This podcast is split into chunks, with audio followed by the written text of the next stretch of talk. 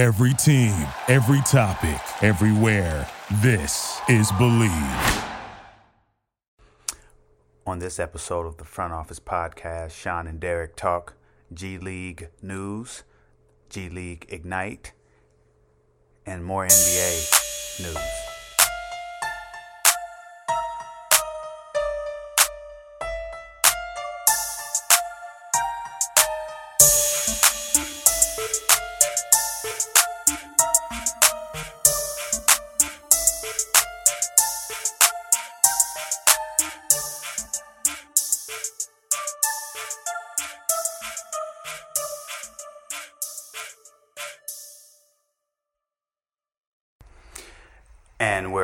With another episode of the Front Office Podcast. I am pleased to be joined uh, by Sean Gantwerker again. What's up, Sean? How you doing today, buddy? I'm doing pretty good. It's a beautiful day in the neighborhood. Uh, it's a great month of basketball. We got college, we got the, the All Star break, and then things are really going to start getting juicy uh, as we approach the 25th and the trade deadline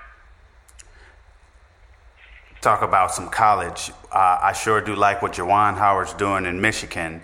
Um, Gonzaga's still killing, it seems like, but I love what Juwan Howard's doing in Michigan. I really do too. Um, which I think makes what Illinois did to them yesterday all the more impressive. Like, it's taken Howard a year and a half to completely turn around this program. Like, I don't think there's a question that what Beilein did was, was wonderful, but Juwan Howard being that throwback to the Fab Five era, added a kind of a new attitude to this team, and I think the recruits are coming, and the execution on the court is coming. So it's really, really fantastic to see Big Ten basketball back in a big way, and to see Juwan Howard, who I think is just a great guy, be rewarded for his years of hard work and assistant coaching.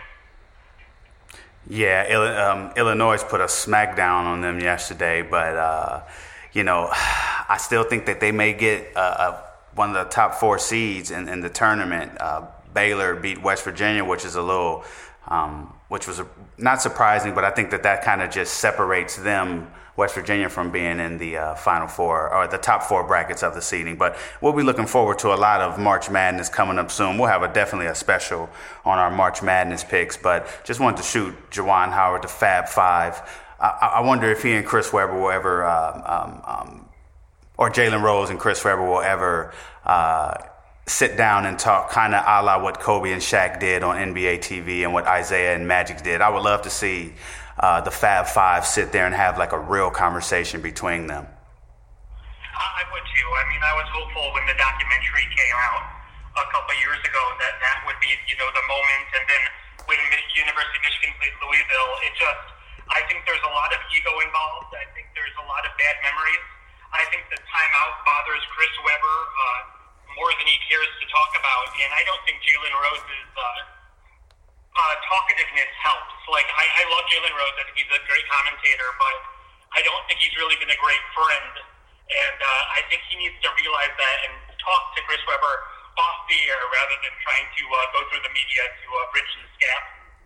Yeah, we'll touch on that one more time. I, I, I kind of, someone's feelings are very hurt between Jalen and Chris Webber, and I think it's Chris Webber's.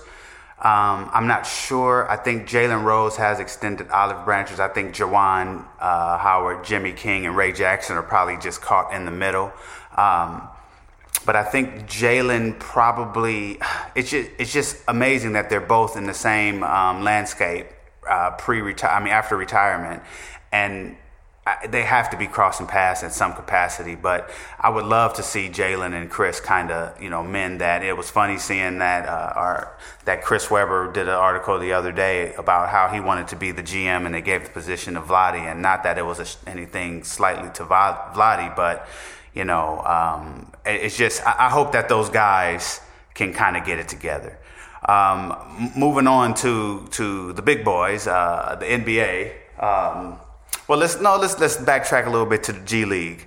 Uh, the bubble is still continuing. Um, the G League Ignite looks like you know they've come back down to earth you know really fast. I think uh, some of those older guys have kind of uh, um, you know put a little old man game on them um, and not allowing them to just come in there and just do what they want. So, um, what are you thinking about the G League bubble and how that's going on? I mean, basketball wise i think it's been an unmitigated success for, for the league. Uh, I think it, it was really great seeing these kids come out with a with a hot start, you know, and, and almost dominating. Uh, but like as you said, uh, eventually the old veterans and uh, underestimated college kids who uh, who make up the G League, uh, they kind of got angry and they started challenging the G Leaguers a little more and uh, the Ignite a little more. And I think that's to uh, these kids' benefits. And the fact that they are getting smacked in the mouth now by guys like uh, Timo you know, and even guys who were drafted uh, like Vernon Carey and and uh, Moses Brown. Uh, this is going to be a formative experience for these kids, and uh, I think when the G League produces these guys and they go into the draft, we're really going to see these guys are more prepared than ever to just immediately contribute, and that's a testament to this experiment working. You know, I'm, I'm actually happy to see that the, the Ignite are, are struggling a little bit. Can you imagine if they just ran through the, the bubble undefeated, um, coming into the NBA and, and starting to lose every other night? You know, I'm, I'm glad that they came out hot. Uh, they came out like thinking that they just owned the land, and then the rest of these guys um, kind of showed them that, oh no, no, no, we're coming out in this draft too. Like you said, the Vernon Careys of the world. Um, I'm loving what I'm seeing with Paul Reed, like you mentioned before. The two Kings guys, uh, Robert Woodard of Austin and Jahmi'us Ramsey of Agua Caliente. I think they are all just just kind of just doing very well in, in this bubble. Yeah, um, I think what we forget is just how weird this bubble experience is, and uh, mainly that this G League Ignite team has been functional in this form more or less for like six months. They've been practicing together. Uh, Brian Shaw's been doing a wonderful job with them, but you have these other teams that you know they they arrived maybe a week before the games, uh, had to quarantine. Some guys are getting sent up, some are coming down. You've got like Nico Mannion and all the mm-hmm. Warriors guys who are uh, up and out. So I wonder if the G League was just ready. I mean, excuse me, the Ignite guys were just ready faster than everybody else. And once the rest of these guys got their sea legs, sea legs, it became more competitive. Uh, but like you said, I think the quality of basketball is uh, significantly higher uh, than it was in the past. In the past, we could delineate a quote unquote potential NBA player for a guy that was just flat out dominating the G League. And I think that's going to get a little bit harder now that the G League is more talented. There's less dilution. And the fact that you have guys uh, like these these young kids, and then guys like uh, Moses Brown just dominating. It suggests that uh, there's a next level, you know, a, a step up, and uh, these kids aren't going to be taken advantage of as much as they were in the past. You know, Moses Brown, I think he came out as his freshman year out of UCLA, and then he kind of set down. Um, you know, he, he wasn't in the rotation at all or anything like that. This G League bubble was probably the best thing that happened to him because I don't know if he would have been in that rotation. Same thing with Poku. OKC has two nice young serviceable bigs that I think they can kind of start moving forward with the with the uh, amount of picks that they have going forward. Um, I also am a little worried about Poku to, to interrupt real quick because as much as we invest in stats in the G League about domination, uh, Poku, I mean, all the same struggles. Like he's young, I wouldn't write him off, but all the same struggles that happened in the NBA are happening to the G League. The turnovers, the lack of shooting. So he's a question mark for me. But continue with your. Yeah, Sean, the thing about Poku is I think because he came from the system in Europe and I think because of his age, I'm not really willing to give up on him yet. I think he, he's going to serve in the G League probably another year, which is fine for him. I would think this is his high school senior year. That's how I'm looking at Poku. I think another year in the G League, go in there and dominate for half the season. Now they bring Moses Brown up to the Thunder. Um, and I think that Poku might be um, um, in line to probably do some things in another year or so. I, I completely agree in that. I don't think it's time to give up on him. But I do, I always worry, uh, particularly with um, guys that play against a very limited level of competition. Look, we don't have a lot of film. And of course, it can go one of two ways. Like you remember Giannis when he was coming out. We're watching him dunk up, dunk over uh, mm-hmm. these guys in like what was essentially Division Two of a Greek league, and you just don't know what you got. And then he comes out to the NBA and he shows flashes, right? Uh, he wasn't incredible, but you could tell there was something there. And then you have guys like Bruno Caboclo, who uh, they needed so much seasoning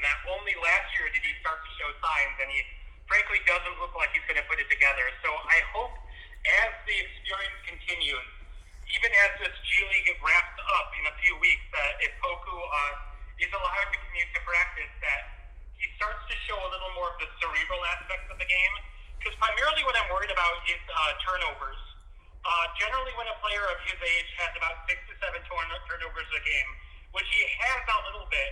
I just get worried, particularly when I don't think the emphasis for him needs to be on on playmaking. Uh, so I don't want to put the death nail in his coffin. I don't want to disparage him because I actually wanted uh, my favorite team to draft him. I think he's a whole bundle of potential. So uh, there's certainly still time, but looking at guys that are thriving, like uh, the Tre Joneses, like uh, you know Kevin Porter, guys that we had a little red flags with. The fact that they are starting to play within themselves and their assist to turnover ratios are so positive, that's what I think is going to be um, what the you know NBA GMs look in when they're coaching or calling up talent. You know the. Uh Rio Grande Valley Vipers, where where Kevin Porter Jr. is playing. I think he's he. It was so wonderful for him to go down there uh, and and get seasoned. You know, he had one year at USC. You know, and pretty much this is his second year. You know, he's averaging 24 a game uh, with with the Vipers. Um, I love what, what Kenyon Martin Jr. is doing with the Vipers. This is the perfect. I, I just hope that this can continue to go in a direction with the G League. Um, the Warriors, uh, speaking of, are in first place. Uh, the Erie Bayhawks have five guys from the Wizards on there, so they're they're in second place with ten and three records. Let's talk about the Santa Cruz Warriors. Um, Jeremy Lin is in the news a little bit, and uh, he, you know he was being called a certain thing um, that you know he was being called a derogatory name, and, and some things come out. What's, what's your take on that?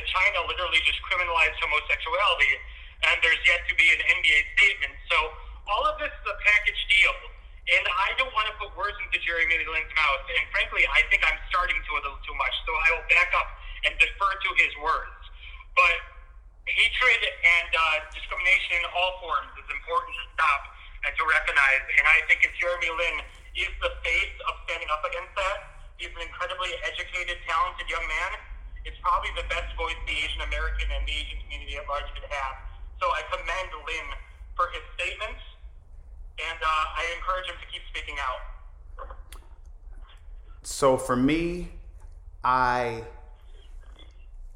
applaud Jeremy Lin as well. I think that he should. It's not like he should have let it slide. It's not like someone said something derogatory to him and he's supposed to just be like, no, I'm not supposed to say that. I do appreciate the fact that you know, he said, I'm not here to name names and slander anyone or things like that, you know, because that doesn't do anything. I, I applaud Jeremy Lin because you know, I, am in the Bay Area, and and you know, I've been hearing about attacks here in San Francisco and New York, reversed. I, I agree. Um, I, I, actually have a question for you, though. Go ahead. Uh, regarding Jeremy Lin's follow-up statement, where you said, "I'm not going to name names." How do you feel about that in reflection to like kind of stitching culture and just that? Do you feel it was important for Jeremy Lin to get his message out and then be like, "Yeah, but don't investigate this further. I'll take care of it myself." Like, how do you how do you kind of draw the line here? I don't think there's an easy answer and I'm throwing this at you. I'm just interested in your thoughts. That's a great question. Here's what I think about that. I think Jeremy Lin is saying it's bigger than this person. It's bigger than me. It's bigger than, you know, this G League guy. You know, it's it's what am I gonna do? End his career, have people start sending him hate mail, have people blowing up his timeline. Why would I want to ruin his life by saying that about him? So Jeremy Lin is actually taking the the you know, they go low, we go high. Like I can show you better than I can tell you. Sometimes I don't have to end someone else's life to get my message across. I'm just getting the message across. You don't have to investigate this. I bet he never says that again. That's how I'm looking at it from Jeremy Lin. The guy, whoever said it, I bet he won't say it again. I, I hope so too, and I hope that kind of sensibility is taken into the regular large, uh, regular world at large uh, we don't make the meet and make this a huge soapbox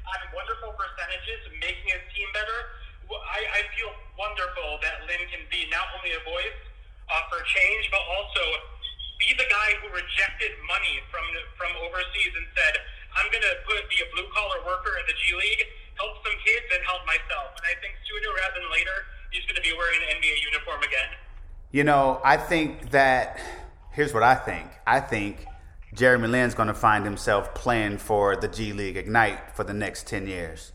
Um, because he'll he, he won't be called upon to necessarily play to win games. He'll be called upon to teach the young guys that'll be coming up um, for the one year.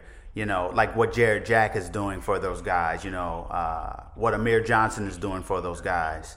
Um, I think Jeremy Lin is more about teaching now. He, you know, he, he's he's a different cat, and and it's hasn't it's never been about basketball for him. It's been about Harvard, it's been about, okay, basketball worked out, but now it's about, okay, now it's education. And it's always been education for him. And I think that Jeremy Lin is creating a lane for him where he can, he can teach people how to interact together. Because basketball is, a, is an international sport, and, and everyone, you don't even have to speak the same language. If there's a ball there and two guys and they know what to do with it, you don't have to say one word to each other. And, and I think Jeremy Lin can hop on with LeBron James and kind of tackle tackle things together? I, I think so too. I, I think at the end of the day, like, I don't think it particularly matters who you are or what you look for. If uh, you are passing a playground one day, no matter where you are, and you see a couple guys lacing up with a ball, with a ball, you know, and a hoop, you just walk in, right? That's it. And immediately you are a team. It, it doesn't matter what you look for, uh, as long as you're in the right place. But you can just go on a run. And if someone passes you a uh, the ball, you pass it to somebody else, you shoot, you assist. Uh, metaphorically, it's absolutely brilliant. But at the end of the day, basketball is more than just a sport. And we're recognizing that more and more. And uh, Jeremy Lin is a wonderful ambassador uh, for that. Definitely. Basketball is a sport and basketball is a business. Let's get to the big boys. The Atlanta Hawks fired Lloyd Pierce. Um, the Hawks seem like they're in trouble and just can't get it together. I do love the fact, and I'm going to give you your kudos. You said that Nate McMillan would be coaching those Hawks. You said that months ago before uh, I think the Hawks even went on a, a slide. Um, Travis Schlenk has his hands full. Uh, he's probably feeling a little. His seats are getting a little warm too. Um, what's up with with Atlanta? I think that uh, uh, I don't know what's going on with them. I think uh, they more than perhaps more than anybody else were just hit hard by injuries. They they simply haven't gotten their guys on the same basketball basketball court. Uh, but I don't think we should look at that as that valid of an excuse. Um, I feel terrible, really, for Mr. Pierce because he was sold by Travis Schlenk and the media a team that would be both young and old, right? Right. Uh, Trae Young, DeAndre Hunter, Kevin Huerter, uh, John Collins, and then you're getting Clint Capela back a couple weeks in the season. Uh, Bogdan, Gallinari, Rondo. You have a wonderful offseason, except catastrophically it just doesn't work out like that. Trae Young has played 33 games. Kevin Huerter and John Collins have played 35. Clint Capela has a 32. Everybody else, other than Solomon Hill, who is a fringe rotation player, is well under the 30 mark. And uh, Cam Reddish has regressed horribly. Uh, Kris Dunn right now looks like a waste of a signing. Onyeka Okongwu, I frankly don't know what the usage is there. Um, I don't know if there's more behind the scenes, but the fact that he's um, barely registering 10 minutes for that team is, is deeply troubling. And uh, in terms of regression, and the fact that Trae Young has now become the most hated man in America, um, I do think Lloyd Pierce's uh, firing was defensible and was frankly predictable as soon as a wonderful coach like Nate McMillan became his second in command. And I wouldn't be surprised if they figure this thing out. But as it stands right now, in a blanket, they are tremendously disappointing. Uh, they are middle of the road uh, offense when they have more firepower than you could wish for, and they're middle of the road defense when they've got Clint Capela there that's utterly locking it down. So I don't see a lot of easy answers for Travis Schlenk because they are at a crossroads. They have half young, half old. There might be time to pick a direction come March 25th, but I think they're going to use this brief period after the All Star game up until the uh, trade deadline to evaluate, and then we're going to see whether they blow this baby up or go all in. You know, I, I still have the, the standing offer for the Atlanta Hawks of Bradley Beal for Cam Reddish, DeAndre Hunter, Okongwu, and two first round picks. You know, Cam Reddish has regressed. They have tons of firepower. I think it's, and I said this before in a past episode. Gallinari and Bogdanovich are going to stunt the growth of DeAndre Hunter and Cam Reddish. And the reason being is because the money that they put behind them, those guys have to play. And I think Trae Young is going to be Trae Young, and he's jacking up shots, but he's making some of them. Um, you love Trae Young or you hate Trae Young.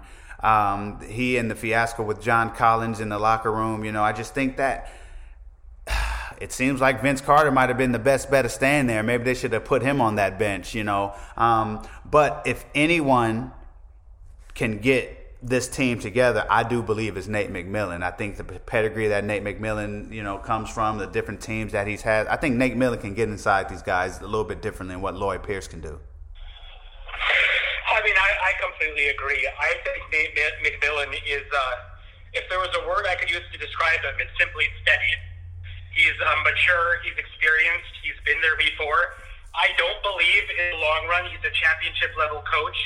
But when you're the Atlanta Hawks and you're so so young, I don't think that truly matters. Sean, are you calling day, him? Are you calling him the Black Sarah, Garry St. Jean? Well, maybe maybe like the Black Doug Collins.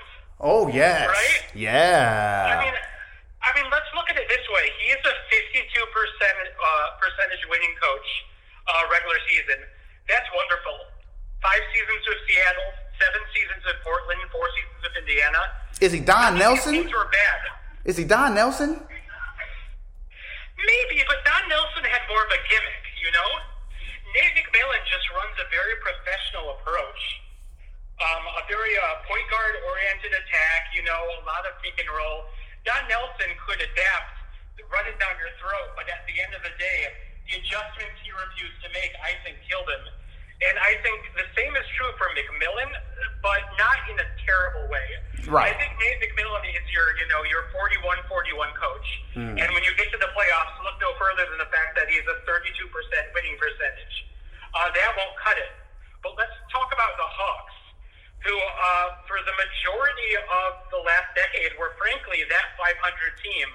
And I think in their eagerness to get away from that and take that next level, in moving on from uh, Larry Drew, and then you move to the Bud Budenholzer situation, jumping over to Lloyd Pierce, and um, I think they went a little bit too far in the other direction. I think Lloyd Pierce is a great guy with a really good pedigree. I'm not. I, I think the proof is in the pudding, in that the team didn't put it together. And I think Nate McMillan is them acknowledging the fact that they want to go back into being that steady, easy as it goes team. Let these kids learn how to play before really going, you know, balls to the wall. Let's throw a lot of money at the maybe the next the next big thing. See, I think that OKC is on that trajectory. I think that um, with Dort, Bazley, hopefully they can land Emoni Bates in a couple years. They might get fortunate enough to get Evan Mobley. Um, you know, we love what Moses Brown is doing. If, if, if you say Poku's not going to make it, then Mobley might be the guy to man that center with Brown backing him up. You know, um, I, I think that Atlanta had that window, and I think when they decided to go get Bogey and, and Gallinari, I think it kind of changed trajectory on what they were trying to do, trying to fast forward their life, and I think instead they kind of messed it up a little bit um, because Okongwu is is he's he's concerning to me as well, getting five six minutes a game, and what we thought he was going to be.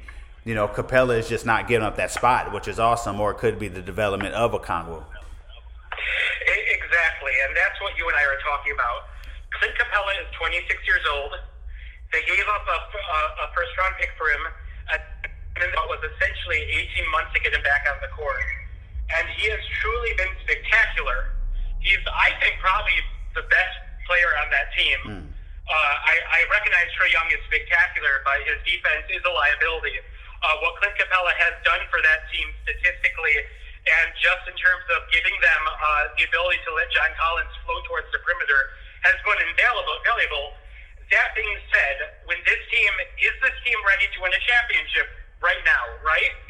Uh, if that's the case, you absolutely go all in on Capela. You get uh, Bogdanovich, you get Gallo, and you let these guys play significant minutes. But in doing so, you also recognize that that doesn't work. You can't have it both ways. And the fact that we're still trying to slot a lot of these guys into the rotation while throwing pity minutes to a Kwangwu, Right. to a to a Bruno, to Skylar Mays, the fact that Tony Snell and Solomon Hill are playing significant minutes, it's uh, I think it's indefensible, and I think it's what you and I were worried about, right? I think you, you, me, and everybody else thought this Hawks were smart to would do what they did, with some caveats, and it's been the worst case scenario because these rotations are just awful, they're just terrible, and hopefully if McMillan figures it out and is able to honor the fact that yeah, you went all in on some veterans, but you still got some kids that just need to play. That's it. And uh, Okongwu needs to get about 15 minutes for the rest of the year, and they need to get Cam Reddish healthy uh, and playing, or uh, I think it's been a failure of a of a last off season. You know, two teams that have made their jump. I knew one of them were the Miami Heat. I knew they weren't going to stay dormant too long, but the Toronto Raptors are kind of woken up a little bit too. Pascal Siakam seems to be um, the Pascal from a couple years ago. I'm, I'm loving what I'm seeing from Toronto and Miami. Uh, I'm on the same page. I actually had a question for you. Go ahead, Um, give it to me. that, reg- regarding the Raptors, Mm-hmm. um, they obviously started off slow. I think a lot of that we can't look look strongly enough about what having to relocate to Tampa Bay and Right. basically play as a road team has done to them. Uh, but I think we're both in agreement that they're playing well. uh, I like the fact that they took a flyer on DeAndre Bembry, right. and he's finally starting to play well. I like that Stanley Johnson's being very steady. Um, I don't think this team is particularly deep, and yet I think they're pretty good. Right now, they're the fifth seed. They're playing well. Pascal Siakam's starting to shoot. Fred VanVleet is a very, very good presence. And here's my issue. This is the fifth seed. They're one game behind the Celtics. They're about two and a half behind the Bucks. Unquestionably, they are a team with some nice trade pieces. You have OG and Norman Powell. I don't think you want to part with them, but I think you can, and hope that one of the other can step up for that void. You've got 11 draft picks. So why am I reading articles about Kyle Lowry ask, potentially needing to go to a contender when I fully believe there's a chance the Toronto Raptors could finish number three and have a pretty decent chance, actually, of beating anybody other than the Nets in a playoff series in the East? Like, are am, am I wrong about the Raptors? So what do you think? I think that um, the Raptors know that this is the last year with Kyle Lowry. So Kyle Lowry is not in their long-term plans going forward, but because he's getting older, I think Kyle Lowry is on some. I'm in the last year of my deal. Get me somewhere like Philly, home, whatever. I can re-sign there with them and retire with with that team. And maybe Toronto is is on the other end thinking, you know, we may can get a squeeze a first round pick out of this. You know, so I think both of them are kind of like looking at getting trying to get Kyle. Toronto's not winning anything else. Okay, let's be clear about that. Yes. So um, to get Kyle in the first round to get beat by a Milwaukee or a Brooklyn, it doesn't serve any purpose. You know, I might as well get him to Philly where he can try to win a little more and try to squeeze my out my future and start building around Pascal right now. That's what I think about it. I think what worries me, and I completely see that, and I think the fact that he has an expiring contract mm-hmm. who could demand a pretty nice haul is important. Yeah. But for me, it's about how this team has positioned itself over the last couple of years and to its own detriment, right? Right. Um, I think they read the Kawhi Leonard situation perfectly. Yep. That's uh, how you got to do. That's how you got to do it. exactly. But didn't they try to replicate that this last couple off seasons? So Kawhi Leonard walks away. That's fine. You don't really get much for him, but you know what? You traded DeMar DeRozan and Jake and Jake Poeltl. Okay, you won a championship. It was worth it. Yes. And yet here we go. So here is their young core. Next year, Pascal Siakam is 27 years old. Okay, he can still get better. I think he still will. Fred VanVleet will be 28. Norman Powell will be 28. Chris Boucher will be 29. OG will be 24. I think that's the guy you look at, right? Right as, as your best hope. Malachi Flynn, 23, doing okay in the D, in the G League, which doesn't mean anything. Right. And then you have your question marks. You have Terrence Davis, who may long term be a rotation piece. I don't know. No. Let's say let's say you move Kyle Lowry. Kyle Lowry, unless you can figure out how to buy him out, and I don't think they will, because as you said, he's an expiring contract. That's thirty million dollars. So what does that mean? That means if you trade him to the Sixers, you probably have to get either Tobias Harris or a weird package of Danny Green and about six other guys. And then you're going to have a roster of about 23 guys that just have to cut down in that weird salary fluctuations. Let's say they trade him to the Heat. Okay, they can do that. They'll have to include um, Andre Iguodala for two years, uh, Kelly Olynyk for about two years, and then probably another weird contract before getting about maybe Chris Dunn uh, Chris Nunn, excuse me, and maybe Tyler Herro. So who else has money is, is what I'm worried about. Okay. And where does that leave the Raptors long term? Here. Do they dump them to the Cavaliers for, for Drummond? No, because the Cavaliers are terrible.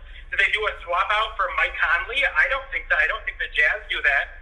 I think they're in a very difficult situation financially, and to get this to work, I mean, maybe your best bet is trying the Warriors and, and begging and trying to get you know, Oubre and maybe and uh, Wiggins and Wiseman, but just for Kyle Lowry, I'm not no. sure they do that. No, no one really wants Kyle Lowry. Sorry, Kyle, no one wants you. If I was Toronto, I would give, I would take him to to Detroit because Blake's opting into that 38 million. First of all, Yes. I would I would give him hey, let me take Blake Griffin off your hands. I'll take that forty million dollars off your hands and just give me a first.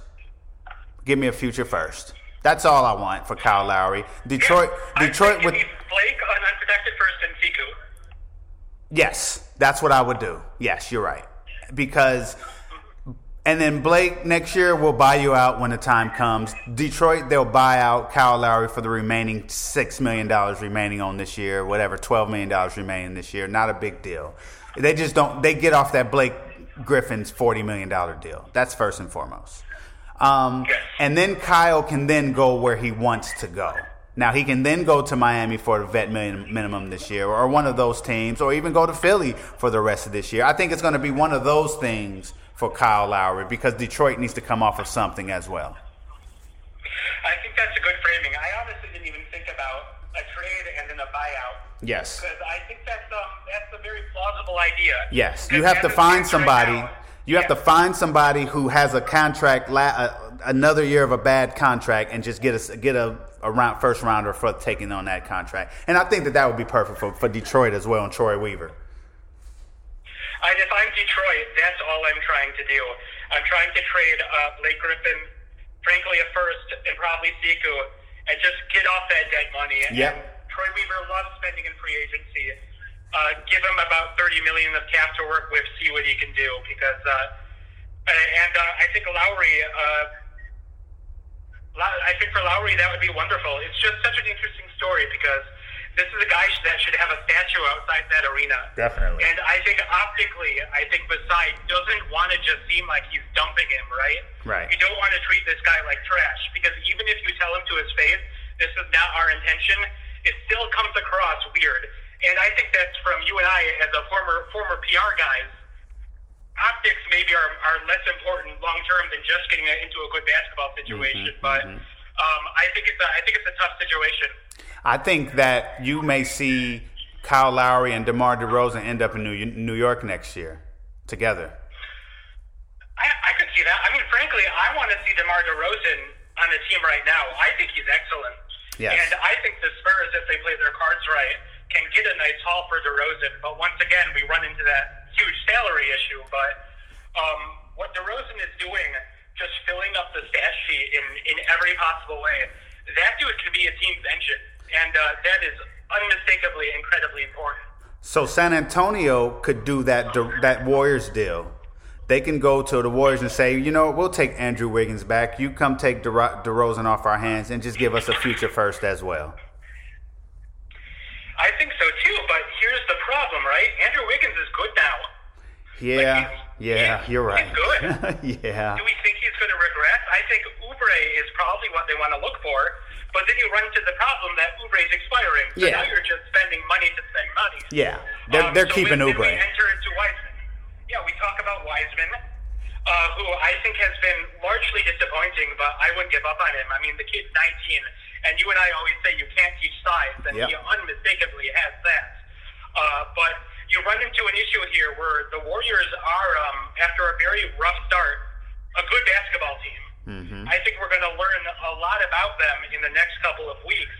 Uh, now that they are, you know, holding serve with, with a lot of the NBA's best, but trading Wiggins long term is in their best interest. Definitely. But short term, keeping Wiggins, I think is helping them win basketball games, and that's tremendous because I thought Wiggins was just a waste of space, but that dude is playing outstanding basketball. So my compliments to him.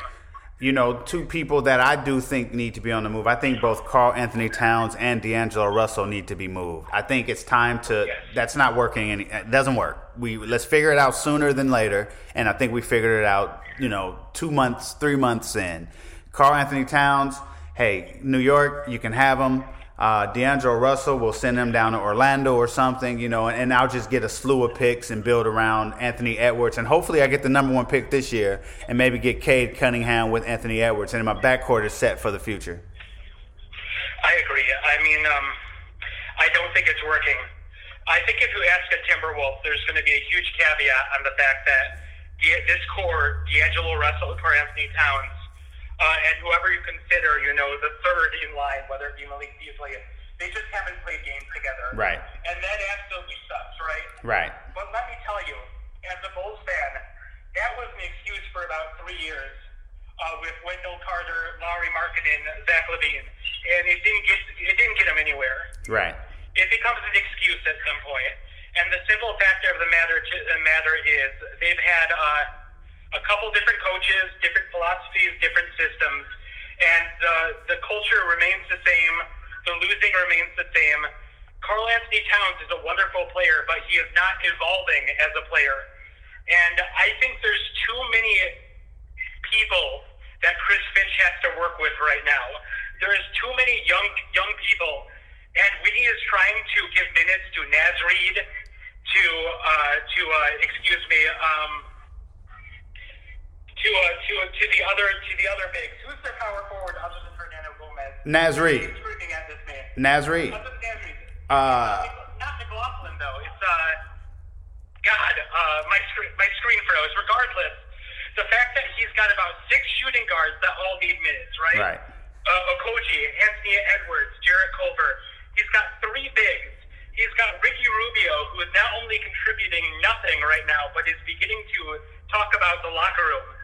It's just a whole bunch of nothing. No, and yeah. I hate saying this, but they need to re- reset again. And they've reset over and over, Over again. and and over. it sucks, right? Mhm. It really sucks because you do Garnett, right? You do Kevin Love, and you do this. And I don't like it. I don't like being like, you have to trade Karl Anthony Towns to get draft picks. But guess what? You do this, you get your draft pick, and you need to build right. And they've built so wrong. Mm-hmm. They built so, so wrong. So, yeah, it sucks. It's a treadmill. I hate treadmills. But you just got to do it You just right gotta do it. and they screwed up again. And it sucks. Because I like a lot of these pieces, but they are bad together. Definitely. It doesn't work. You can't keep giving Rosas and, and these guys excuses that saying the team's so young. Yeah, it's young, but it sucks. Definitely. It sucks. It sucks bad. And they traded their first round pick to, to the Warriors to compete. And it's their, their numbers, they have seven wins. It's unforgivable. It's not getting any better. Trade Karl Anthony to Towns to a team that either wants to win a championship or become a playoff team. Because the Timberwolves don't. I'm sorry. They're an unserious team. They're an unserious organization, and they need to get better. I'd frankly trade him to the Bulls for a whole bunch of first round picks. Lauri Markkanen, Colby White, uh, Wendell Carter Jr. Get young and just be smart, right? And let Zach LaVine have another top 50 star to maybe push for the playoffs. Or like you said, go to the Knicks, uh, go to the Warriors, but just start over and do it right. I think that they could send D'Angelo to the Bulls um, for the, their first this year, and I think they can send Karl Anthony Town to the Knicks for their two picks, and maybe bring back some Obi Toppin. Who knows? You know, um, I think that Minnesota has to just hit reset right now, and and and the reset is not D'Angelo and Karl Anthony Towns, even though they're fairly young. I think that's the old regime, and they got to just kind of move on. Um, sometimes it's you got to just you got to just cut bait. You have to. And we know the guys wanted to play together. Ooh, ooh, let's bring my best friend over. Let's play together. That's just not going to work. We got to just start that over. We can't do favors for people. I mean, compare this to Oklahoma City and to realize what a master Sam Presti is. Goodness Because gracious. he has done the same experiment that Rosas has been trying to do, and it keeps working. Yes. This team is about 500 right now. It has Al Horford and George Hill teaching these young kids. Yeah. He's got SGA uh, as basically their Karl Anthony Towns, you know, Yeah. playing well and learning and teaching these young kids. And then he's got guys like Bazley. He's Yeah. got Dort. Yeah. He's got Hamidou Diallo. All these guys are showing something. Like you're walking away from a Thunder loss feeling very, very good. What are we doing with these Timberwolves games? Joshua Okogie's playing 15 minutes. Uh, Jarrett Culver is barely playing at all. They're being outplayed by Jordan Norwell, who has picked 20 spots after them. like Naz Reid is unequivocally probably better than Karl Anthony Towns right now. Yep. This means nothing. You're Nothing. building towards nothing. And it sucks. Like, I don't wish this on them. I think they've got a great fan base, and I'm worried about what you know this rebuild could do in terms of this team just flat out moving to Seattle in two or three years. But you need to be serious about committing towards the long term. You can't give Thibodeau two years to succeed and then kick him out.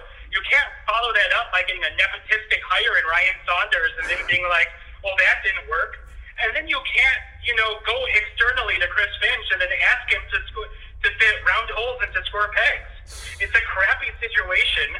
You've got seven thousand dollars of dead cap and an active active roster cap of about one hundred and twenty eight million. It's a real bad situation, and it's not going to get any easier unless you roll the dice one more time, burn it down, build it back up. And their G League team is the worst in the G- two eleven in the uh, in the Oh bubble. God, don't get me started on that. That's, uh, we call we talk about poverty franchises, and Right. I hate being on record saying that because look, I like the Timberwolves. I like people who work there. There have been occasions where I've asked them to hire me as a freaking employee, and I don't want to burn bridges. Right. But I do think there needs to be a level of awareness for employees and and you know wannabe employees that it starts at the top, and that there needs to be a recognition that if something isn't working, and just because it hasn't worked before, you can't abandon all pretense of trying to compete just because optically it looks bad. And we talk about optics a lot, and we talk about it in almost a hypocritical nature, but the Timberwolves, you can't jump three steps forward, then take two steps back, and then be like, well, now we're seven steps ahead, guys. That's awesome. No, no, no, no, no. It doesn't work like that. You know the thing. Build and take your time. The thing about it is, it kind of reminds me of the Cleveland right before LeBron came back. First, they got uh, the first number one pick, Anthony. Uh, I forgot his name. You know, the guy from UNLV, Bennett. Anthony Bennett. Yes. Anthony Bennett, Then they got Andrew Wiggins. You know, a couple years before that, they got had Kyrie Irving. So they had three number one picks. Tristan Thompson was a number four pick in the Kyrie Irving trade. The T Wolves are kind of going to be the same way. KAT was a number one pick. Wiggins was a number one pick. Anthony Edwards a number one pick. They better hope they get the number one pick this year because that's top three protected. Um, I just don't want them to continue to like screw up either these picks or screw up the direction that they're trying to go. Um, Anthony Edwards, it looks like they have a a good one in him. But now you got to put some. I love Jarrett Culver and Okogie, but now you got and Naz Reid. But now you got to put some people behind or around them and kind of build. And I don't think D'Angelo Russell and Carl Anthony Towns are. I mean, just ask Jimmy Butler what he thinks. Yes. And let's talk about teams knowing when to to put their chips into the middle, right? Uh, we talked about that this past offseason in terms of the Hawks, and obviously we've seen that with the Hawks. Uh, we talked about that um, about knowing your window, and you look at the the Cavaliers, and while I think there were some some stuff behind the scenes that allowed that team to get assets and then let Of course. LeBron James be like, "I am going to Cleveland." Of course. Same deal with the with him going to the Lakers. This is a Timberwolves team that built, and when they had that opportunity to be like, "We're going all in, baby," they got Jimmy Butler, and what did they do? They ruined Jimmy Butler's time there. They pissed off Tom Thibodeau, and they they said, "You sunk my battleship. Get out of here." Right. So what did they do next? They put their chips in once again for D'Angelo Russell. Right. And that means you are committing to not only Karl Anthony Towns as the player, but as essentially an assistant GM. Yes. Because you and I both know D'Angelo Russell isn't six feet away from the city of Minnesota if Karl Anthony Towns doesn't say bring him here. Right. And what did they do? They put their chips in. They traded a pick. They traded Wiggins, their last big swing for the fences. And what did they do? They got kicked in the nuts. and it's it's and, and and then so what else do you do? Oh, you trade for Malik Beasley and the guy I was forgetting, Jaden McDaniels. Jaden McDaniels out of Washington. And you yes. cy- and you cycle back in with the Nuggets. It's once again a team misevaluate and Jarred Vanderbilt, who plays well. Yeah. It's been once again a team misevaluating their window and trying to have it both ways. You can't try to build around a team that with uh, that's led by Karl Anthony Towns and D'Angelo Russell, a bunch of you know 25 year olds with a generation that's been 19, 20, and 21. It's just trying to have it both ways. You know, it's it's. I kind of liken this to next season when Marvin Bagley's contract is up. I just hope that the Kings don't max him out just because it's their time to max him out. That's what happened with Karl Anthony Towns. Oh, he's going to leave if we don't um, give him this qualifying offer. Oh, let's just max him out. You don't need to spend money on guys just because their contract is up. Let them go. Try to find a trade. It's not worth putting 150 million into a five-year, thirty million a year into a guy that after a year or two you're ready to go, you're ready to kick rocks with him. So that's the same thing with um, okay Wiggins for D'Angelo Russell. Okay, we'll try this thing, but to give up a pick in one of the loaded um, draft classes that we've seen in the last few years of next year, it's Cade Cunningham. You might miss out on on Kuminga or, or, or Jalen Green or one of those guys, and that all just for D'Angelo Russell. It just doesn't make sense to me. I think so too, and I think um, the I think the greatest the greatest example of what you and I are talking about right now is the Phoenix Suns. The gamble James Jones took this past off season when they win eight and the bubble. Once again, it's your it's our metaphor, right? You got your chip. Yep. What do you do? You have your young core. You have Devin Booker. You have DeAndre Ayton. How do you make that better? You supplement it. Now, what do you do? Do you ask DeAndre? Do you ask uh, Booker if you want to get his best friends on the team? Because if that's the case, I'm telling you this: Ayton is probably traded for D'Angelo Russell and Karl Anthony Towns. Right. If they if they allow Devin Booker to make his way, because he is the third Domingo of that. Yes, he is. No, what they did was they said, we've got a guy who shoots the lights out but needs to work off ball. We've got a guy in Ayton who needs to be, who be facilitated to. And then we've got a guy in Cameron Johnson who you mm-hmm. give him the ball at three, he's a dead on three point shooter. So what did they do, right? Chris Paul. He is, he, if basketball is a musical element, he is, he treats it like an orchestra. Yes, he does. And sure enough, sure enough, Chris Paul has transformed this team. What else did they do? I don't know. Did they uh, get a bunch of 24 year olds to supplement uh, this weird core? No, no, no, no. You have Langston Galloway, E'Twaun Moore, Abdel Nader. These are professional basketball players, Jae Crowder. These guys who have played multiple systems have been punched in the face in the playoffs, have learned experiences, and these are guys that are going to teach. They are teachers on the court. And now what do we have? We have a Suns team that just railroaded the Knicks without Devin Booker for two thirds of that game, who chipped in at the right time. This is what we're talking about. You can gamble, yes, but gamble on the right kind of people that makes you a team, not a collection of stars and promising young talent. And the great thing about it is, is that the way the money is looking, Chris Paul can definitely opt into that 44 million next year, and it's not going to hurt Phoenix because they have Devin Booker already locked up. They have all their youngsters locked up on their rookie deals. Mikal Bridges won't be due for a few years. They sent Jalen Smith, the number 10 pick, to the G League. I mean, that's they're planning for the future here, you know, because they know that we have DeAndre, we have DeAndre Ayton, and we love DeAndre. But if we have Jalen Smith running up behind him, we might be able to scare some people with those two bigs following each other. Not, not just that, but boy did Jones read COVID perfectly. Yes. The fact of the matter is, we're having a situation where a lot of these teams are top heavy, like the Lakers or even the Heat, where they are relying on two or three guys, and the minute one of those dudes goes down, it completely collapses. We're seeing it with the Lakers with Anthony Davis. We're seeing it with the Heat in terms of just not being able to get Jimmy Butler mm-hmm. on the floor long mm-hmm. term. Mm-hmm. These, this Suns team runs 10 people deep. Yeah, they do. They can do matchups based on health, matchups based on rotation. The fact is, they can sit down, send a guy like Jalen Smith to the to the bench. They can give a guy like Kaminsky 25 minutes one day and then bench him the next day.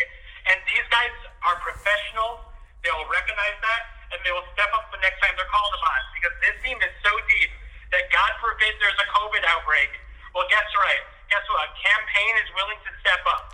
Yeah. Dario Saric is willing to step up. The Cal Bridge will go from being the number four option to the number three or two. Uh, it's truly a wonderful read of the market, of the world around him, and we're seeing the teams that are thriving are the deepest teams right now, and the teams that allocated money and assets the wrong way are taking a bit of a hit.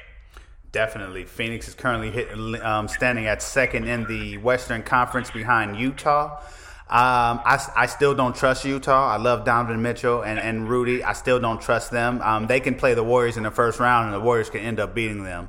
You know, um, Phoenix is sitting, um, like I said, number two. The Lakers, I think they're going to go down a little bit. They're going to rest Anthony Davis probably until right before, maybe a month before the playoffs. The Clippers to still have things to prove. The Spurs are starting to creep up a little bit, and that's a little bit surprising. Um, and I'm loving that. Denver, I don't know what's going on with them. I have so much expectations for them. Um, but the West is just pretty tough, and, and I think that that Western Conference playoffs, uh, especially with the three or the two additional teams that they're going to add, going to a ten team format, I'm looking forward to those playoffs. absolute battle, just a, just an absolute battle like we expected. Um, and uh, I don't know if there's a clear winner right now. I Right. think the Lakers were the obvious favorites, but they are so much more flawed than I could have expected. Right. And I know I don't want to draw any conclusions right now because they're missing Anthony Davis. But when LeBron James is the best player on that team and he needs to play 38 minutes a night, he just looks gassed. Right. He's putting up minutes, but this team is is bleeding. You know, they are hemorrhaging right now from all areas, and they can't shoot. They can't shoot at all. Right. And the fact is, they made a concerted decision to focus on guys like Montrezl Harrell and Marc Gasol to be a little stronger on the interior, both offensive, offensively and defensively. And uh, then they gave a lot of money to KCP, who's regrets. And what do they have other than Wesley Matthews, who just can't buy a basket? Right. It's a big problem. And yet, at the end of the day, come playoff team times, they're going to have the two best players, two of the top five players in the game. And that's a wrap right there in terms of being competitive. Yes, it is. Uh, the Jazz, the Jazz are wonderful. But once again, that is a team with no definitive superstar. They are a bit older than everybody else, and there is no easy way for them to get better. They've got a lot of money on the books. They don't have a lot of books. Uh, a lot of books. No, no, no. They don't have a lot of picks, and their main asset right now is probably Azubuike, who has a very debilitating injury and Yes. is not going to play that much Yeah, that's a lot of trouble in terms of a trade deadline team because really all they can do is probably trade Mike Conley for pieces, and Mike Conley is playing awesome basketball. No. and you can't get better without No. getting worse. No, no one, no one wants Mike Conley. Maybe the Clippers, but that's about it. Only one of those teams wants Mike Conley. That that Clippers team, uh, they are woefully unclutch. The reason that they're good is because Terance Mann is playing a little bit better than we expected. Mm-hmm. Reggie Jackson's playing pretty good. He's allowing them to offset the fact that Lucas Kennard has been a waste of money. Definitely It was a horrible financial commitment to extend him before you knew what you got. And Paul George and Kawhi Leonard, as good as they are, when you look at their clutch statistics, it is unreasonable to think that this team is any different than the team that got bounced out last year. So Yeah. there's a whole bunch of, question marks in the Nugget eh, right now in terms of those teams we're talking about. In terms of the Nuggets, the fact that the Nuggets, Nikola Jokic is the NBA, the NBA MVP in my mind. The fact that Jamal Murray has put it all together. That's the team that, if they want, can take that big swing that you and I are talking about. And frankly, probably should if the West doesn't get any better. Because right now, if you want me to tier the NBA, it's uh, it's the Nets. You take a big breath. You look at the Lakers and the Clippers, and it's not that far for that third tier. Right. You're absolutely right. Sean, I appreciate you, man. Um, we're gonna join us next time when we. I think we're gonna do our bracket, our March Madness brackets on our next episode, and I'm looking forward to that, buddy. Absolutely. Uh, folks, just get ready for a lot of unnecessary UConn talk. Do your research, guys, because that's, that's going to be all I'm talking about for an hour and a half. That's definitely book night is all he's gonna talk about, you guys. So can't wait to hear that. Thanks, do it. thanks, Sean. Again, I appreciate you. Absolutely. It's been a pleasure. Thanks again, Sean, for pulling up today talking basketball and life. Some new news is coming across the wire, but Sean and I will talk about that on our next episode. Thanks again, everyone, for supporting us. You can follow us at Front Office GM on Instagram. We'll see you soon.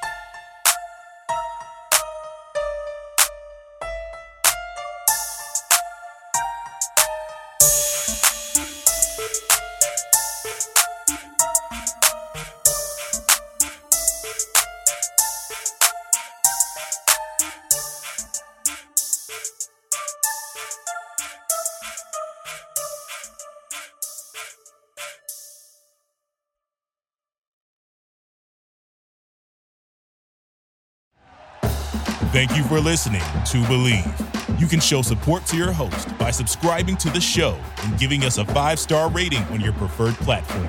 Check us out at Bleav.com and search for B L E A V on YouTube.